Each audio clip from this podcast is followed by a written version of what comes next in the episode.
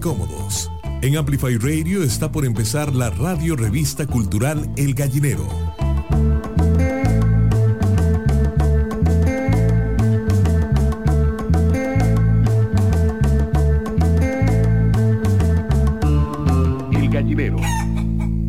Buenas tardes, buenas tardes, ya casi noches. Les saluda José Pablo Román desde Amplify Radio 955 FM. Estamos aquí una vez más a punto de iniciar eh, la radio revista cultural El Gallinero y saludo aquí a mi colega en cabina Esteban alias Chax. ¿Qué tal, Mae? Muy buenas tardes, noches. Eh, una vez más estamos aquí en la revista cultural El Gallinero y esta semana en la sección del que hay de nuevo estaremos escuchando el lanzamiento de la canción Dunas por parte de Natalia Tapia y su proyecto N. En el guiño, cuatro poemas de la cantautora y escritora costarricense Aleli Prada, quien nos presentará también su reciente libro, su primer libro, Cuando llueve sobre el hormiguero. Y para la entrevista de fondo en el cafecito, la pregunta es, ¿puede un mural cambiar una comunidad? Vamos a estar hablando con el colectivo Tomate y el programa México Bien Hecho, que pues ya cuentan con más de mil murales a lo largo de 34 comunidades en los Estados Unidos mexicanos, eh, precisamente para recuperar el espacio público de los pueblos. Recordarles que nos pueden seguir en Facebook e Instagram, nos encuentran como el Gallinero CR y en amplifyradio.com pueden escuchar todos nuestros capítulos anteriores en formato de podcast. ¿Qué hay de nuevo? El gallinero. Bueno, esta semana, por supuesto, como están al tanto todos y todas quienes escuchan, eh, fue pues la semana de la independencia, el bicentenario eh, costarricense, centroamericano y, hasta mexicano, ¿verdad? Que fue el 16. Eh, y yo me encontré por ahí en, en las, en las redes del internet este, una lista de anécdotas curiosas, muy de cosillas bastante criollas que uno tal vez no tiene tan presente, como por ejemplo el cas, cuya palabra del boruca cas es originario de Costa Rica, aunque también se encuentra en otros países de Centroamérica, pero acá es donde más se consume. Y de hecho en inglés el término se le dice Costa Rican guava. yo, yo estuve viendo esa lista y, y qué bretezote hizo. Es una, fue una muchacha, ¿verdad? Creo que publicó eso son como 100 curiosidades, ¿verdad? De Costa Rica. Yo no sé en qué momento hizo ese brete, pero se volvió todo viral. Y hay unos datos ahí todos, todos buenos. Sí, sí, ahí me cuadró mucho también, eh, de hecho, el de que el campus de la UCR en San Pedro es más grande que el del país más pequeño del mundo, que es el Vaticano, ya en pareja y la plaza de San Pedro con el pretil de San Pedro. Imagínate, yo nada más que una es la, la ciudad santa y la otra del pecado. Yo me, eh, me acuerdo una de la de, una de las directoras de Trek, que es hija de una tica. Eso me llamó mucho la atención. Por ahí también, en otro orden de, ideas noticiosas de esta semana, estuvimos eh, viendo de que eh, la novela Orca del escritor Guillermo Barquero, pues eh, resultó ganadora del premio Montefort de Toledo este año. Así que pues muchas felicidades por ahí, también destacando la literatura nacional. Justamente yo, yo venía a hablar de eso, Esteban. Eh, fue un premio centroamericano, se otorgó el 9 de septiembre. Eh, se le otorgó por la novela Orca. Es una novela inédita que aún no se ha publicado. Y nada, felicitarlo y recomendar a este autor que de hecho nos acompañó hace poco. Eh, pueden escuchar la entrevista que le hicimos en ampliferadio.com, en programas, ahí nos encuentran en formato de podcast. Y madre, suena, pese a que la novela es, es, inédita y obviamente no sé tanto de la novela, ahí estuve leyendo varias notas que le hicieron en medios centroamericanos, porque es un medio centroamericano. Y el 16 de septiembre eh, le, hicieron una entrevista en la revista Café Irlandés, se llama, y la verdad se la recomiendo porque es un placer escuchar y leer a Barquero hablar de literatura y de foto. Él ahí dice que hizo, bueno, la, la novela sucede en el desierto, entonces bueno, ahí ya hay como un, un desafío bastante grande desarrollar una novela donde casi no hay nada, ¿verdad? O no sucede casi nada. Y él dice que hizo con arena del desierto lo mismo que con el agua en el diluvio universal, que fue su primer novela. Lo llené a puro lenguaje. Y sin duda alguna, para quienes hemos leído a Barquero, el manejo del lenguaje es una de las características tal vez más, más fuertes en su, en su escritura. Entonces, di nada, yo ojalá que este libro se publique pronto. Él dice en la entrevista que todavía no, no se sabe cuándo va a salir publicado, que ahí se ha hablado un poco, pero que, no, no está tal vez como a corto plazo. Y bueno, esperar esta novela. Y por mientras, yo les recomiendo Tierras Raras, que fue el último libro que me leí Barquero y la verdad es que, que vale muchísimo la pena leerlo. Y eh, a mí también me gustaría, ahora que estamos felicitando, ya vamos a pasar de la literatura al cine nacional. Ma, la verdad es que Bolivia Lab es un, es un concurso de cine en Bolivia, que de hecho lo mencionamos eh, hace, hace bastante tiempo porque varias películas costarricenses fueron seleccionadas en Bolivia Lab.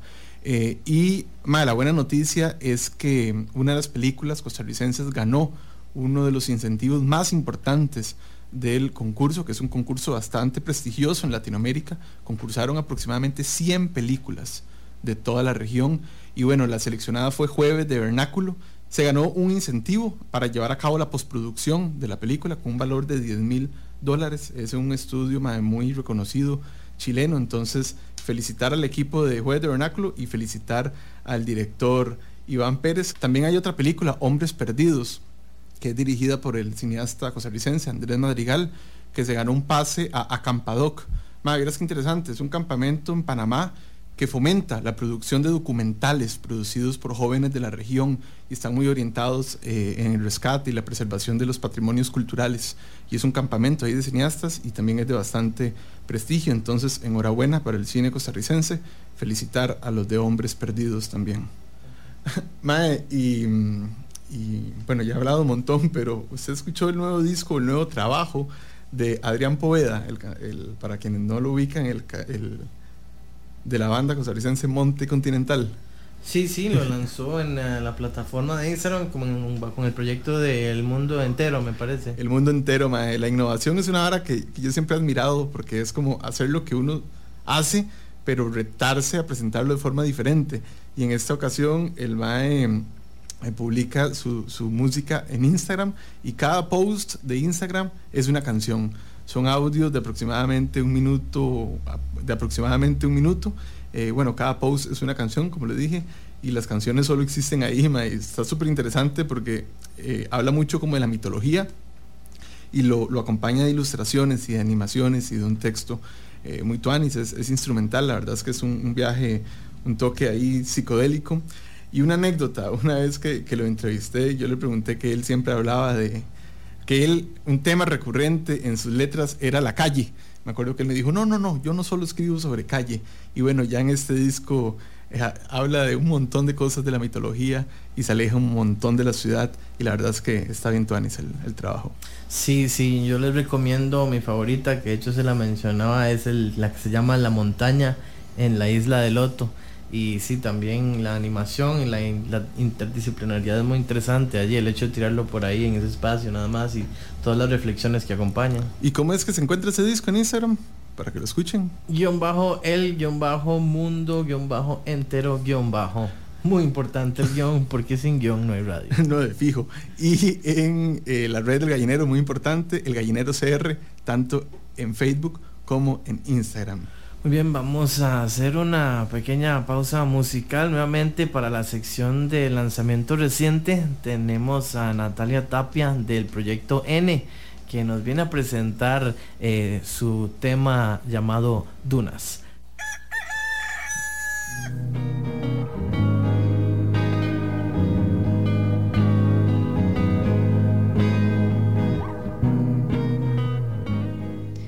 Hola a todos, mi nombre es Nati Tapia, hago música bajo el seudónimo de N y quiero mostrarles mi canción Dunas. Esta canción es una canción que se compone de tres eh, momentos sonoros distintos, eh, todos dentro de mi territorio sonoro. Esos tres momentos son primero una nostalgia de ver a alguien a quien amas, eh, de no poder reconocerse, de las cosas que nos hacen sentir vulnerables con las personas que amamos. Luego la segunda parte sube un poco más la intensidad y es una, es una parte sobre las nostalgias familiares, sobre extrañar a mi padre, a mi abuela, sobre valorar sus enseñanzas y, verme ahí, ¿no? Porque en ese momento era prohibido vernos, ¿verdad? y la tercera parte es más bien cómo dentro de la nostalgia puedo conectar con estos seres que amo, con el mundo y sentir que sigo amándoles desde este sentimiento nostálgico. Espero que lo disfruten y gracias por querer compartir conmigo una ventana a mis sentires. Un abrazo. Miro y no me acuerdo más. Labios violeta son dunas en mi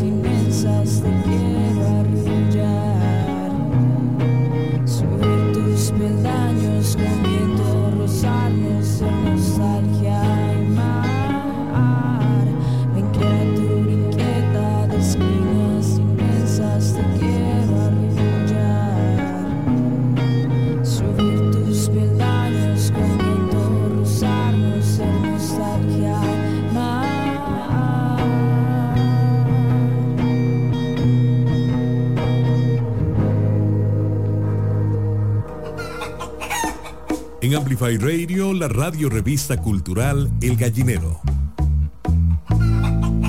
Crossfade. Hola, soy DJ Bishop. Y yo soy Prisma Deer, Todos los viernes a las 9 de la noche les invitamos a escuchar Crossfade, un programa dedicado a la música house, disco, funk, deep, jacking, soul afro. y otros subgéneros. Crossfade. Recordá, todos los viernes a las 9 de la noche. Crossfade, Crossfade, Crossfade por Amplify 955. Enlazate a la frecuencia 955, una radio viva, llena de música y cultura. Para gente como vos y como nosotros. Amplificamos tu mundo. Amplify Radio. La voz de una generación.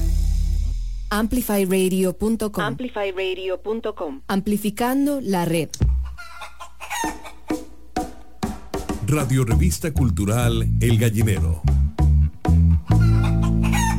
En Amplify. El guiño. El, el, gallinero.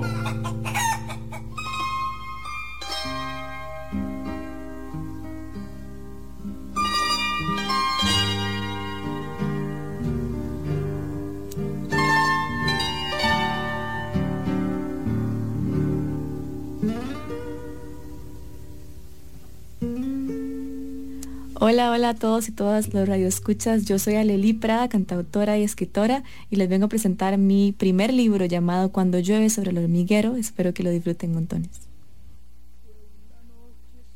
Capítulo 1. Sequía. Volveremos. Volverán los abrazos, pero esta vez quemarán de tanto frío que guardamos en la alacena, de tanto tibio que guardamos en suspiros Volverá todo más musgo y las texturas despertarán palabras y en la palabra estarás vos.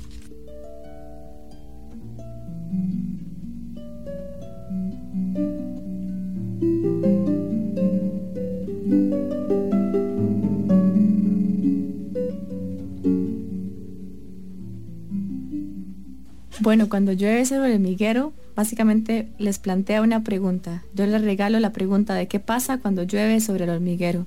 El hilo temático es el agua. El agua es lo que une todo y lo que todo también lo separa. Y se van a encontrar muchas rupturas que el agua también provoca. Y el agua me refiero a la memoria. Entonces, muchas rupturas que la memoria tiene y que cada uno y cada una de nosotros tenemos también.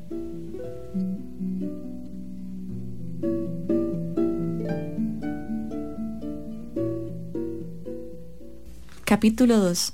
Tsunami. Visita a casa. Hubo un momento en que estas paredes podían habitarme, cuando me dibujaba la infancia y las dormilonas tenían ahogada la nostalgia de las pezuñas de los caballos maltratados, cuando volvía con las manos manchadas de moras debido al claro olvido de una bolsa, cuando la lluvia y mis botas parecía más alta que la tapia, Igual me empeñaba en creer que podía saltarla, que podía huir de los morisecos y de los tréboles amargos, cuando había tan poco que al menos encontraría alguna gaveta llena de arañas y algún objeto sin nombre, y las ruinas visibles acampaban en la punta mal hecha de los lápices y en las bisagras de las bicicletas rotas. Pero hoy he vuelto, con maletas herrumbradas, saludos de inquilinaje y preguntas generadoras. Intento no vomitar por el olor a muerte rodeada de ventanas, de manteles floreados cubiertos con plástico. Ahora los anturios han sido deshojados por híbridas repisas con matas marchitas y herramientas de taller. Ahora los almohadones fríos y con olor a talco lloran por los anteojos que no pueden pescarlos en pleno empañe. En esas gavetas hay utensilios que no reconozco, que no termino de masticar, la savia seca de las tinajas de barro creen recordar la fe del romero que ha sido remojado por tercera vez, a ver si la tierra del patio en esta ocasión le dice que sí. He vuelto, y aún el guardabarranco suicida del cuarto de pilas insiste en recitar las mismas palabras.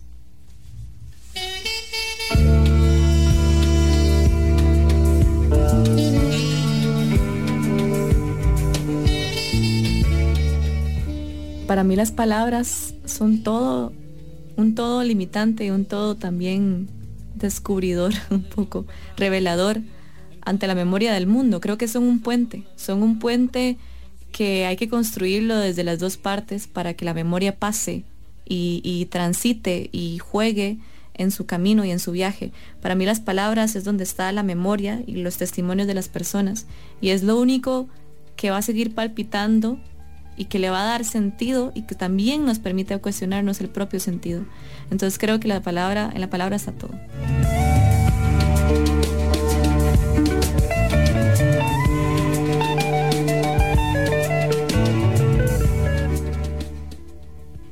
Capítulo 3. Granizo. De los funerales. Cada quien emplea diferente su consuelo.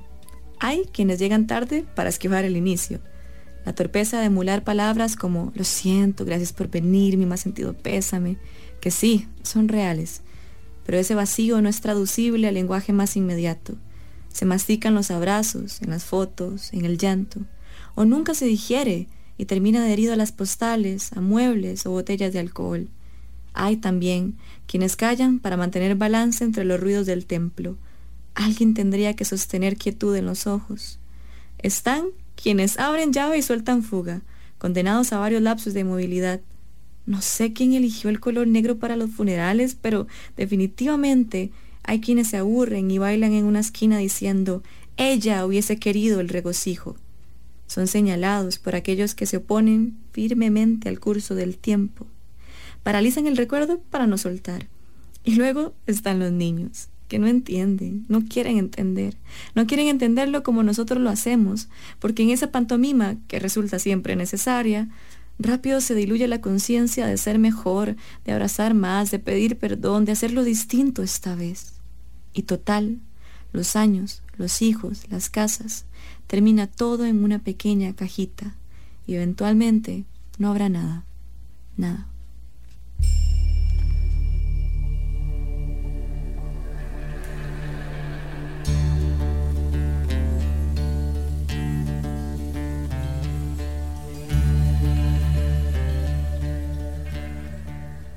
Capítulo 4.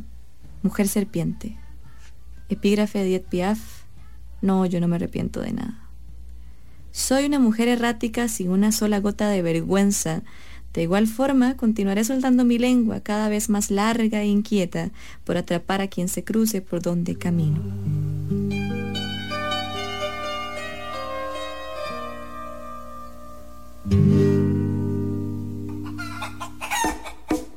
Esta es la radio revista cultural El Gallinero, por Amplify Radio 955. Un cafecito. El Gallinero. Estamos en Amplify Radio 955 FM, iniciando la última sección de la radio revista cultural El Gallinero de la tarde de hoy. En el cafecito de hoy es un honor para nosotros contar con la participación de Colectivo Tomate, un colectivo mexicano que básicamente transforma comunidades enteras por medio de murales colaborativos que forman recorridos artísticos en el espacio público. Nos acompaña Maribel Benítez, socia fundadora del colectivo Tomate, y Maya Hernández, directora de operaciones de cómics por un México Bien Hecho, que es un proyecto que trabaja y desarrolla proyectos de transformación social junto a Colectivo Tomate y también muy orientados al arte y a la cultura de las comunidades donde trabajan. Maribel, May, bienvenidas al programa y a Costa Rica, aunque sea desde la virtualidad. Muchas gracias, José Pablo. Pues encantadas de, de poder compartir este tiempo con ustedes y de contarles un poquito de, lo que hacemos y, y, cómo lo hacemos. Entonces, pues encantadas de que esta virtualidad hoy nos permita eh, pues estar en Costa Rica y en México al mismo tiempo y que podamos tener una plática muy inspiradora. Igualmente para mí, José Pablo, un gusto poder compartir con nuestros hermanitos de Costa Rica las experiencias de lo que hacemos por acá para nutrir lo que hacemos a través del arte. El arte, el diálogo y la participación ciudadana son las tres herramientas en las que se basan sus trabajos en comunidades. ¿Cómo son esos procesos de pintar prácticamente ciudades completas por medio de murales colaborativos, donde la comunidad y los niños juegan también papel muy importante? En esa transformación del espacio público. Hemos ido trabajando en conjunto una metodología que hemos nutrido y es súper rica en, en, diferentes propuestas metodológicas, pero además en lo que también hemos vivido en campo. Entonces siempre llegamos a una comunidad a tocar puertas, a respetar su ritmo, a conocer su energía, a observarla, atesorarla y sobre todo respetarla. Entonces, ya que, ya que conocemos todos estos factores de la comunidad, a través de esta metodología vamos eligiendo qué cajoncitos de las herramientas que, que tenemos vamos abriendo y cuáles vamos utilizando para eh, poder col colaborar con la comunidad.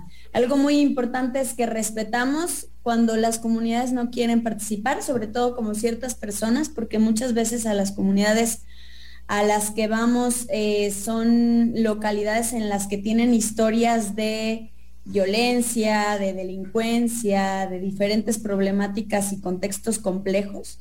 Entonces muchas veces la, las puertas están completamente cerradas. Entonces eh, así es como vamos, vamos eh, atendiendo a la comunidad, conociéndola y ya que tenemos su confianza, porque lo que principalmente trabajamos eh, en alianza es con la confianza de las personas, este hecho de abrir la puerta a pesar de sus historias eh, complejas.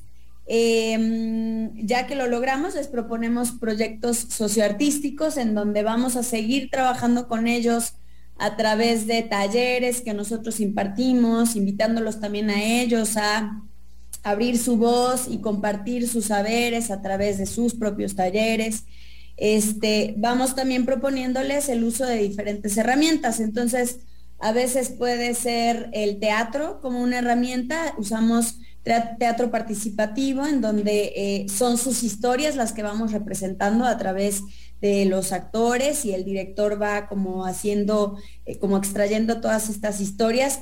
Las historias que vamos a tratar de, conversar son eh, las historias que los hacen una comunidad para que eso también que vayamos extrayendo lo vayamos conociendo y eventualmente también se pueda traducir en eh, murales que queden plasmados en las fachadas de sus hogares. Esta, esta entrevista la tarde de hoy es una especie de continuación eh, a una que titulamos anteriormente Cuando la niñez colorea su comunidad, que le hicimos con el artista y muralista costarricense Claudio Corrales. En esa ocasión, él nos dijo que hacer un mural en el espacio público es dar un grito, entonces me gustaría saber para ustedes qué significa un mural colaborativo realizado desde y en colaboración con las personas de, la comunidad. Sí, José Pablo, justo pues eh, la verdad es que la, parte súper fuerte y, tan bonita que tiene el, arte mural es pues de entrada que es 100% público, que, que, es un, pues, un arte para todos, un arte en su expresión lo más democrática posible, que además eh, el, estar en un espacio que a veces se nos olvida que, es un derecho que tenemos humano, el, derecho al espacio público, hace que justo sea pues un grito porque al final permite que eh, muchas personas coincidan en, una visión, coincidan en ir revisando y entendiendo que ese mural, como decía Maribel, pues cuenta la historia. Al final a lo mejor de una colonia o de un grupo de personas en específico, pero donde, donde mucha más gente coincidimos en la historia, en los valores, en la cultura que hay, en a lo mejor esos homenajes que de pronto este tipo de arte va realizando y que nos dejan constantemente un recordatorio de ese grito que puede ser un grito de esperanza, un grito de amor, un grito de eh, recordarnos a nosotros mismos pues lo importante que es la unión y el sentido de comunidad y que el arte se convierta en esta herramienta que lo hace posible. Hay un proyecto de ustedes que, llama muchísimo la atención. Me gustaría hablar de él también para que las personas que nos escuchen puedan dimensionar el trabajo que hacen ustedes en las comunidades. Y es el proyecto colosal en el Cerro de la Campana, ubicado en Monterrey. Tengo entendido que son más de 94 murales y para ubicarlo de escuchas es básicamente un gran dibujo ¿verdad? Conformado de, distintos murales y diversos murales en las fachadas de, las casas. Y ese conjunto de, murales hace un gran dibujo que se ve desde, hasta desde lejos del cerro, ¿verdad? Es como un pájaro. Pero me parece más valioso que sean ustedes quienes nos comenten sobre este proyecto y, y aprovechar para reflexionar sobre cómo cambia el espacio público a partir de un mural colaborativo y cómo fue la interacción de la comunidad durante la elaboración y después me causa mucha alegría que nos preguntes de Colosal, porque además antes de que arrancáramos la presentación corrí por un, este, reconocimiento que nos dieron justo en Colosal, en el Cerro de la Campana, que dice la campana, nos dieron la llave este, de la comunidad.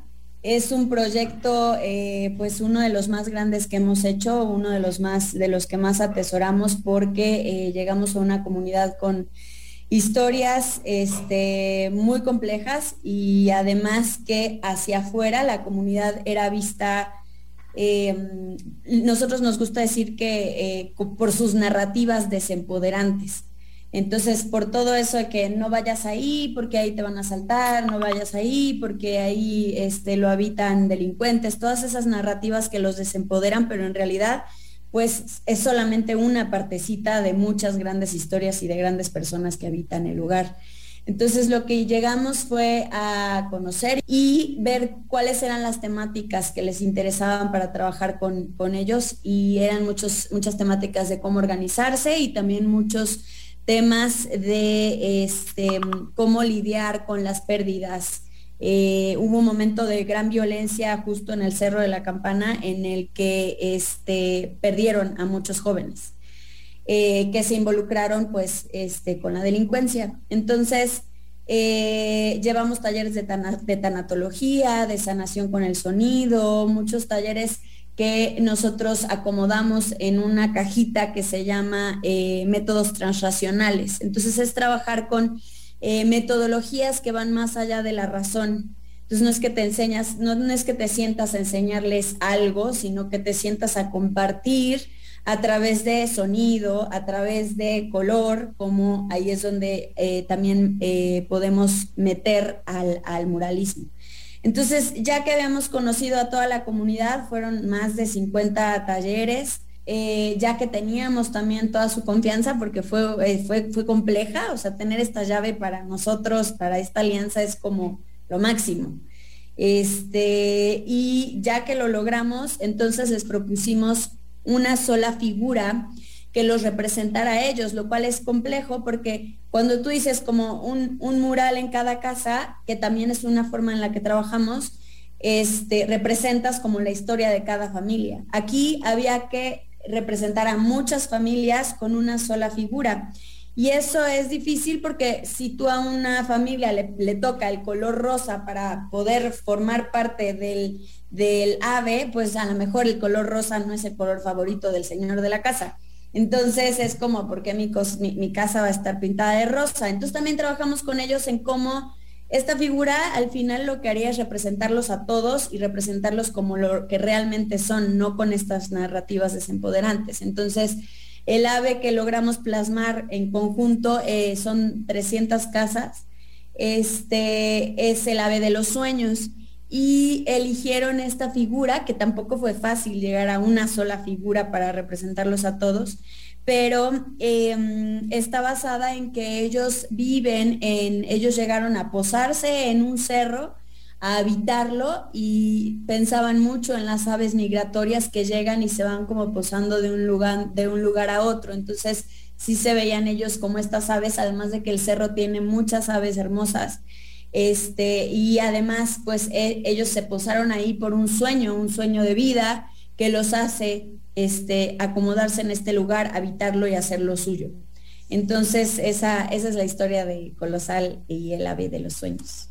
Platicarte también, pues, que, este tipo de proyectos eh, son hermosos y son sumamente desafiantes, pero al final, por ejemplo, lo, que decías de antes y después de la comunidad, eh, después se formó un colectivo de jóvenes del mismo cerro que hoy está trabajando en murales. Entonces, para nosotros, por ejemplo, eso es una de las herramientas y de las muestras más poderosas de lo que puede hacer este tipo de proyectos socioartísticos, en cómo vas plantando esa semillita a lo mejor en, jóvenes que eh, están encontrando en esta herramienta, en, llevarles artistas que les pueden contar eh, pues la experiencia, que les pueden enseñar técnicas, que les pueden emocionar a poder dar como este paso y que hoy ya estén eh, formalmente trabajando, que estén siendo contratados por el gobierno para poder realizar murales, la verdad es que es una de las cosas más bonitas que pudo gestar este proyecto. También dejó a una comunidad de mujeres que hoy eh, está, eh, vive un poco más de un control, un, tema ahí de, de, microeconomía a través de la venta de dulces artesanales. Hoy el lugar se está convirtiendo también en un corredor turístico por el reto que tiene esta, esta obra y que visualmente es poderosísima, pero también porque al final el proyecto logró cambiar a la comunidad y eso pues lo, que hace es que eh, empiecen a, llenarse de semillitas distintos proyectos y que hoy podamos estar viendo los frutos a, cinco, seis años, eh, lo hace pues sumamente increíble. Realmente vale la pena ver este proyecto colosal porque es impresionante ese gran mural que, se logra ver en ese cerro. Eh, vamos a ir a una pausa musical, aprovechando que estamos aquí, esta hermandad entre México y Costa Rica. Vamos a escuchar La chica de humo de Manuel, pero versionada por un grupo costarricense que se llama 424. Aún yo no sé quién es, lo deben saber mis pies. Siguen como las ratas a la flauta de Hamlet perderla después. No quiero hablar de este tema, pero es mi mayor problema. Ella está siempre en portada, a toda plana, cada mañana, en el diario de mis penas.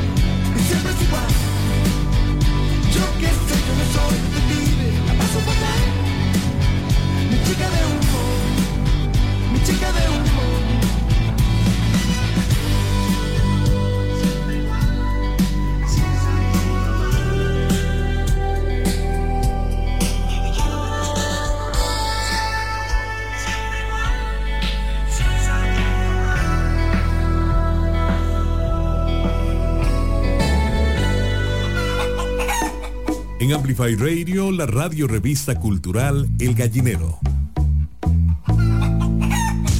Ciudad Caníbal no te dice qué pensar de la realidad, pero te acompaña a atravesarla. Entrevistas, actualidad, debate, humor y más. En vivo por Amplify Radio, los lunes y jueves de 1 a 3 de la tarde. Ciudad Caníbal, un programa hecho con el respeto y la seriedad que la actualidad merece. Ciudad Caníbal. Amplificando la red. La red, la red. Amplifyradio.com 955. La voz de una generación.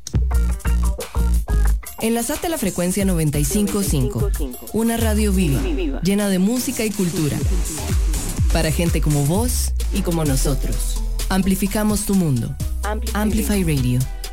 La voz de una generación.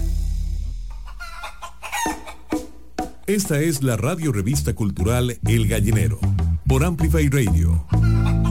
955. Volvemos a un cafecito de la radio revista cultural El Gallinero, conversando sobre el arte y el mural colaborativo como herramienta de cambio social, junto a los importantes proyectos de México en la materia, como lo son Colectivo Tomate y México Bien Hecho. En el gallinero nos hemos preguntado en ocasiones anteriores si es exagerado pensar que un mural puede cambiar una comunidad. Y la respuesta, además de todo lo que nos han dicho, que deja en evidencia que, que si hay un gran impacto, eh, hay un estudio de impacto, ¿verdad?, que se generó para analizar el impacto, valga la redundancia, que tenían los proyectos que ustedes eh, hacen en conjunto. Entre, entre esos datos, me llamó mucho la atención que el 81,5 del porcentaje de personas afirman que si se unen y participan en el desarrollo de proyectos colectivos como estos, pueden transformar su comunidad. El arte es transformador, o sea, sí, en sí el mural va a lograr su objetivo y sí va a transformar una comunidad. La colaboración que nosotros hacemos implica unir esta parte social con la metodología, con todo ese cuidado que implica para unir a las personas por un mismo fin y que se den cuenta que cuando se unen puede lograr lo que ellos quieran para su comunidad, ellos mismos, sin necesitar que venga alguien más a ayudarles. Entonces, cuando generas esa parte en el tejido social y además lo complementas con la parte artística, hemos visto que ya se vuelve súper poderoso. Entonces podemos tener este tipo de resultados en los que las personas ya salen ellas mismas a cuidar su comunidad, a organizarse, a hacer lo que ellos quieren por su comunidad ellos mismos. Entonces, para mí sería complementar ambos este, para, para lograr esta finalidad artístico-social. Esos proyectos le dan muchísima importancia y énfasis a los relatos, ¿verdad? Y a las historias de las familias, de los barrios. eh, y esas historias tienen mucho peso a la hora de que deciden qué pintar en los murales. ¿Qué importancia tienen esas historias en común en este objetivo de crear unión comunitaria por medio del arte? Yo lo que te diría es que eh, pues nosotros en, en cada proyecto que, que hacemos, eh, lo que decimos es que sin la comunidad no puede hacerse absolutamente nada, ¿no? El, actor número uno para nosotros tiene que ver con la comunidad. Si, si no logramos justamente pues de entrada eh, emocionarlos del proyecto, hacerlos partícipes del proyecto, mostrarles a lo mejor estas herramientas que, que pueden posibilitar un cambio, eh, pues no hay nada. Entonces, en ese mismo sentido, lo que nosotros buscamos a través de los proyectos que hacemos junto con Colectivo Tomate es que esas mismas historias que se convierten en eh, herramientas muy poderosas para que la comunidad recuerde quiénes son, qué es lo que quieren, qué anhelan, qué cambios son posibles, pues terminan reflejadas en esos murales y al final pues terminan siendo un recordatorio constante de lo que pueden lograr cuando se unen y cuando trabajan en conjunto y cambian el sentido de, comunidad que antes tenían. Ese mosaico de historias en común nos sirve para con- conversar sobre otro proyecto de ustedes que es Ciudad Mural, uno de los proyectos que han trabajado en conjunto y básicamente para que la gente que nos escucha se, lo- se los imagine, son corredores artísticos conformados por murales. Es un proyecto grandísimo que se ha desarrollado en más de 25 comunidades y que reúne más de mil murales. Y esto no es solo un tema de participación, sino me parece también de acceso al arte, ya que prácticamente son museos al aire libre basados en las vivencias y en los relatos de la misma gente.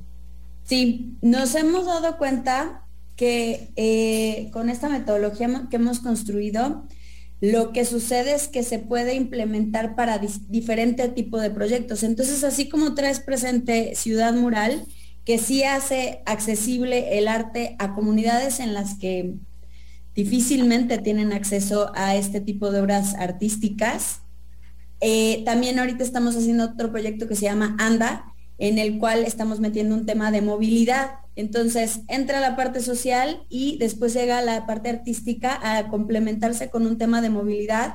Y entonces estamos haciendo algunas intervenciones en calle, eh, eh, a lo mejor para ampliar la banqueta y que el peatón tenga más espacio. Y esa ampliación también se hace a través de intervenciones artísticas. Entonces, Así, pues sí, tienes arte en los muros, tienes arte en el piso y ese arte también nos han compartido las personas en la comunidad que pues si se sienten tristes, si están en un momento difícil o complejo, salen a un lugar lleno de color, lleno de belleza, lleno de arte, eh, que les permite también sentirse en otro estado, imaginarse otros mundos, imaginarse y sentirse pues mucho mejor también con ellos mismos. Como lo mencioné ahora, es un proyecto enorme, son más de mil murales que han conformado diversos corredores artísticos en diversas comunidades y es muy importante, me parece a mí, volver a mencionar que muchos de esos proyectos son en, comunidades vulnerables, ¿verdad? O con, algún tipo de riesgo social.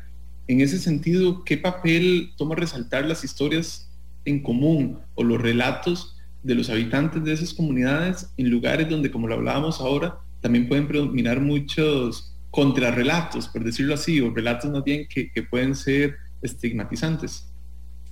Sí, esta, parte que, contaba Maribel al, principio yo creo que se vuelve un punto clave que termina siendo la, metodología social que se utiliza eh, para poder llegar a, esas comunidades y empezar a, permitir que haya pues de entrada una apertura al proyecto y después un intercambio de, de esas historias que sin esa metodología sin ese acercamiento pues sumamente cuidado que posibilita que eh, la gente empiece a abrirse, que la gente empiece a expresarse, que la gente empiece a querer compartir esas historias, porque definitivamente pues los programas van enfocados en comunidades que tienen distintos eh, problemas. Desafortunadamente la realidad la compartimos en Latinoamérica eh, pues de una realidad social que además pues en este momento de pandemia lo hace todavía más complicado.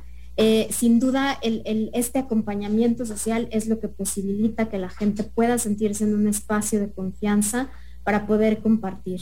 Em, el fortalecimiento de tejido social sería imposible si no tuviéramos ese acompañamiento de expertos que eh, pues van poco a poco ganándose la confianza, no solo de la comunidad hacia ellos, sino de la comunidad entre ellos mismos, porque al final del día lo que se busca es simplemente dejar una semilla y que esa semilla dé frutos para la propia comunidad desde la propia comunidad.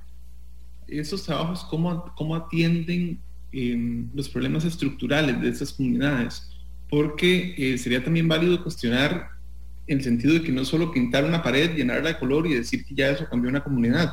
Tampoco se busca, me parece, maquillar los problemas, sino generar como dinámicas de integración comunitaria que sirvan como para atender esos problemas estructurales que, sufren algunas comunidades, ¿no? Sí, claro. Mira, por eso nosotros te platicamos de confianza, te platicamos de apropiación, te platicamos un poquito más centrado, o sea, como un alcance que está medido y como lo tenemos medido, te podemos decir, es, es mucho desde las personas. Eh, como de qué manera se empieza a transformar algo en las personas para que también pueda suceder en su comunidad. Tal vez la tirada larga de un cambio estructural no la hacemos, pero creemos que cuando atendemos a las personas y se trabaja con las personas, eh, todo a su alrededor se empieza a transformar y empieza a llegar a todos los demás. Claro, y sin duda, porque hemos hablado de acceso al arte o al lenguaje del arte, porque al fin y al cabo e, es, un lenguaje también. Estamos hablando de movilidad, es importante también en, la forma en que, en que se relacionan las personas con sus comunidades, apropiación del espacio, por ende, también de amplificar las voces de las mismas personas de la comunidad. Entonces, sin duda es como bastante integral, ¿no? Ese tipo de acercamientos con las comunidades. Estamos hablando también, por ejemplo, de recoger la basura, Estamos hablando de eh, hacerse responsables por eh, limpiar, o, eh, limpiar un espacio, cortar el pasto entre todos. Entonces estamos hablando de, ese tipo de acciones. O de, en Colosal tenemos un fabuloso ejemplo en el que la comunidad se une, compra un terrenito y construye un espacio para generar sus propias actividades y empezarse a organizar. Estamos hablando también de apropiación en el sentido de, con lo que me, nos decías al principio, em, pasa, por ejemplo, que si hay un proyecto en el que la parte social a lo mejor no es, este, no se le da el peso que también tiene, puede llegar a hacerse un mural, pero es más fácil que la persona se despegue de ese mural porque o el mural no cuenta su historia o no lo representa, que es algo que trabajamos mucho este, como Expo México Bien Hecho y Colectivo Tomate. Y entonces, si no se trabaja en esa parte, puede llegar alguien a pedirle su muro para un tema de publicidad o un tema de una campaña y entonces es muy fácil deshacerse de él porque no es algo que ya trae este, hacia adentro o que valora o que siente propio. Entonces, este, sí es, es como por ahí que, que yo te respondería. Para mi gente que convierte el dolor en color, canta la rapera costarricense Nakuri en su canción Para mi gente. Entonces vamos a escuchar esa canción y regresamos al último bloque de este cafecito virtual con el colectivo Tomate y México Bien Hecho.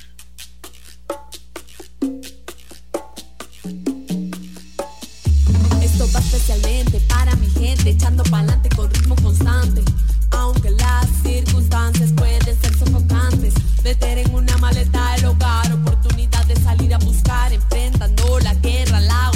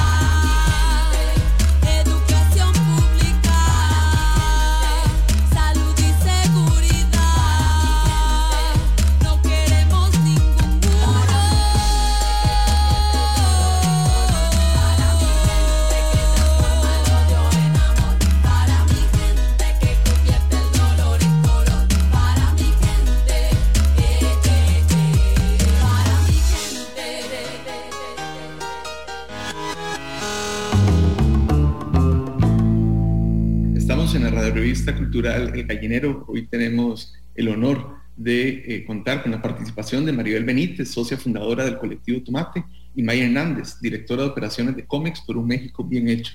Ambos proyectos mexicanos trabajan en el desarrollo de proyectos de transformación social por medio principalmente del arte. Entonces vamos a seguir en, este, en esta sección como conociendo un poco más el trabajo de ellos y las implicaciones sociales que tiene este, este trabajo. Colectivo Tomate nace en el 2004 después de, y después de miles de murales realizados, casi que 22 estados y 34 comunidades aproximadamente en las que han estado, ¿cómo ha cambiado la idea del mural y el arte como mecanismo de, impacto social desde la experiencia de ustedes? sea, ¿cómo, era cuando empezaron este, esta aventura y cómo es ahora con todo este bagaje recorrido? ¿Cómo ha cambiado? Eh, nosotros empezamos siendo un proyecto entre amigos, de personas que querían transformar su, su comunidad, su país, y a todos lo que nos unía era el arte. Entonces es así que empezamos a, explorarlo. ¿Qué pasó primero? Que eh, empezamos a recolectar un montón de historias súper valiosas y, y, pues parecía que eran solamente historias. Y entonces cuando fuimos juntando tantas y tantas historias, vimos que era algo mucho más profundo que solamente como historias personales. Después empezamos a hacer el proyecto en otro lugar y vimos además que el efecto era diferente. Y entonces, pues claro, porque es tan variado y diferente como hay personas, porque tocamos fibras muy personales. Entonces eh, empezamos a ver diferentes efectos. Y entonces hubo un momento mágico en el que conocimos a Comexpo en México bien hecho y entonces ya fue, este, pues fue perfecto, porque además ya éramos una mancuerna que estaba lista para poder hacerlo en diferentes lugares y además medirlo. Este, y eso es lo que hemos ido haciendo ya en todos los proyectos, hacer y medir para poder eh, seguir sustentando el valor del trabajo artístico y con esta unión que tanto te hemos platicado con la parte social que creemos que, tienen que ir eh, unidas siempre. Ahora que, usted menciona lo de hacer y medir, otro dato interesante en el, en el informe de impacto de los proyectos de ambas organizaciones es que aumenta en un 91% aproximadamente el porcentaje de personas que consideran los espacios públicos como propios o seguros una vez que se efectúa uno de estos proyectos en sus comunidades. Y el 61,8% de, personas eh, cuidan y le dan mantenimiento al barrio también una vez después de concluido el proyecto. Sí, esta parte es, es muy importante porque justo lo, lo, que, lo que decía Maribel es, si no se puede medir, pues no, no se puede eh, cambiar, no se puede reforzar, no se puede decir que estos proyectos efectivamente tengan un impacto sobre, sobre las comunidades a corto, mediano y sobre todo largo plazo, que eso es lo que, que tendrían que buscar todos los proyectos eh, socioartísticos encaminados a un impacto social. Esta parte de los, de los espacios seguros para nosotros es uno de los hallazgos más importantes porque sin duda en, en, en unas comunidades en donde tienen una narrativa de vulnerabilidad, el sentido de seguridad y la percepción de seguridad se convierte en algo clave que hace que la gente una vez que siente el espacio como propio y ya no es ajeno, eh, empiece a actuar en el espacio de una manera distinta, ya que empezaron a ver que ese espacio se abre, que ese espacio vuelve a ser de, de la comunidad y para la comunidad, pues empiezan a suceder muchísimas cosas alrededor de eso, salen a jugar los niños, empieza a conocerse pues mucho más la gente y viene de la mano justo esta, e, e, este valor que mencionabas de cómo aumenta el número de personas que mantienen estos espacios. Y esto lo que hace es que no solamente mantengan sus murales a la hora de darles un retoque, de cuidarlos, de, de, de ser estos guardianes para que no los vayan a vandalizar, sino empiezan a suceder un montón de cosas más que tienen que ver con cómo se organiza la comunidad para hacer jornadas de limpieza, cómo se organizan para tener áreas verdes limpias, cómo se organizan para eh, poder tener estos chats vecinales, incluso eh, para cuidarse unos a otros, para poderse avisar de cosas importantes, como una comunidad eh, que empezó por un proyecto socioartístico que tiene un recorrido de morales, termina siendo una comunidad que puede ser capaz de hacer muchas cosas más porque se dan cuenta que juntos pues pueden desde organizar este chats y jornadas de limpieza hasta organizarse para poder tener otro tipo de programas, otro tipo de recorridos, otro tipo de microeconomías y que pues esto es un, una semilla con un sinfín de posibilidades. Hay una, hay una frase que vi en la página de ustedes, colectivotomate.org, que decía, el tomate está por todas partes, su semilla germina en cualquier tierra. ¿Qué debemos tener en cuenta para replicar estos proyectos en otros contextos? No todas las comunidades son iguales, ni todos los contextos. Hay variables culturales. Eh, pensando, por ejemplo, me imagino Costa Rica y México. Este, ir recogiendo los aprendizajes es muy, muy importante y, y para nosotros eh, ha funcionado siempre plasmar nuestra metodología y tener claros cuáles son las herramientas que se utilizan. Es un trabajo que se hace constantemente y de hecho a través de la evaluación de impacto que tenemos de, nuestros programas, eh, tanto como Expo México Bien Hecho como el colectivo Tomate, tenemos como todos estos aprendizajes que vamos convirtiendo en oportunidad y plasmándola de regreso a la metodología para que eh, lo que no nos va saliendo pues mejore, se transforme y al mismo tiempo llegue a todas las partes que están involucradas, la comunidad, las personas, los artistas, el mismo colectivo. Entonces, siempre es, es siempre recoger de esos frutos lo que pudiste haber sembrado mejor para sembrarlo mejor y que haya más frutos.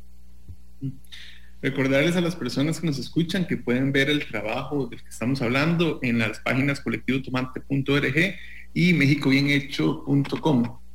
Ahí van a poder encontrar bastantes ejemplos de los murales y, los trabajos eh, que, que, realizan estas organizaciones. Maribel, May, ojalá esta conversación, este primer acercamiento, pueda ser una especie de puente para posibles proyectos y para el muralismo en Costa Rica y en México. Eh, las puertas del gallinero quedan abiertas y muchísimas, muchísimas gracias por aceptar la invitación de participar en este espacio. Muchas gracias, José Pablo. Para nosotros pues ha sido eh, una experiencia muy linda y además pues decirles que sin duda estamos explorando posibilidades de, de poder ir a lugares en Latinoamérica. Nos haría sumamente felices que Costa Rica fuera el primero. Entonces pues seguramente sí y pronto esperamos darles una gran noticia a través del gallinero. Muchas gracias por el tiempo. Eh, búsquennos, cuenten con nosotros, tanto con Comex por México Bien Hecho como Colectivo Tomate para platicarles lo que hemos aprendido, cómo son este tipo de proyectos, sus bondades, lo que hace por incluso nosotras que, que nos dedicamos a esto es una transformación constante y estamos a sus órdenes para, para poderles compartir lo que hemos aprendido en, en este lindo camino. Gracias nuevamente. Nos escuchamos el próximo viernes a partir de las 6 de la tarde por Amplify Radio 955. Esto fue un capítulo más de la radio revista cultural El Gallinero. Espero que tengan un bonito fin de semana. Chao.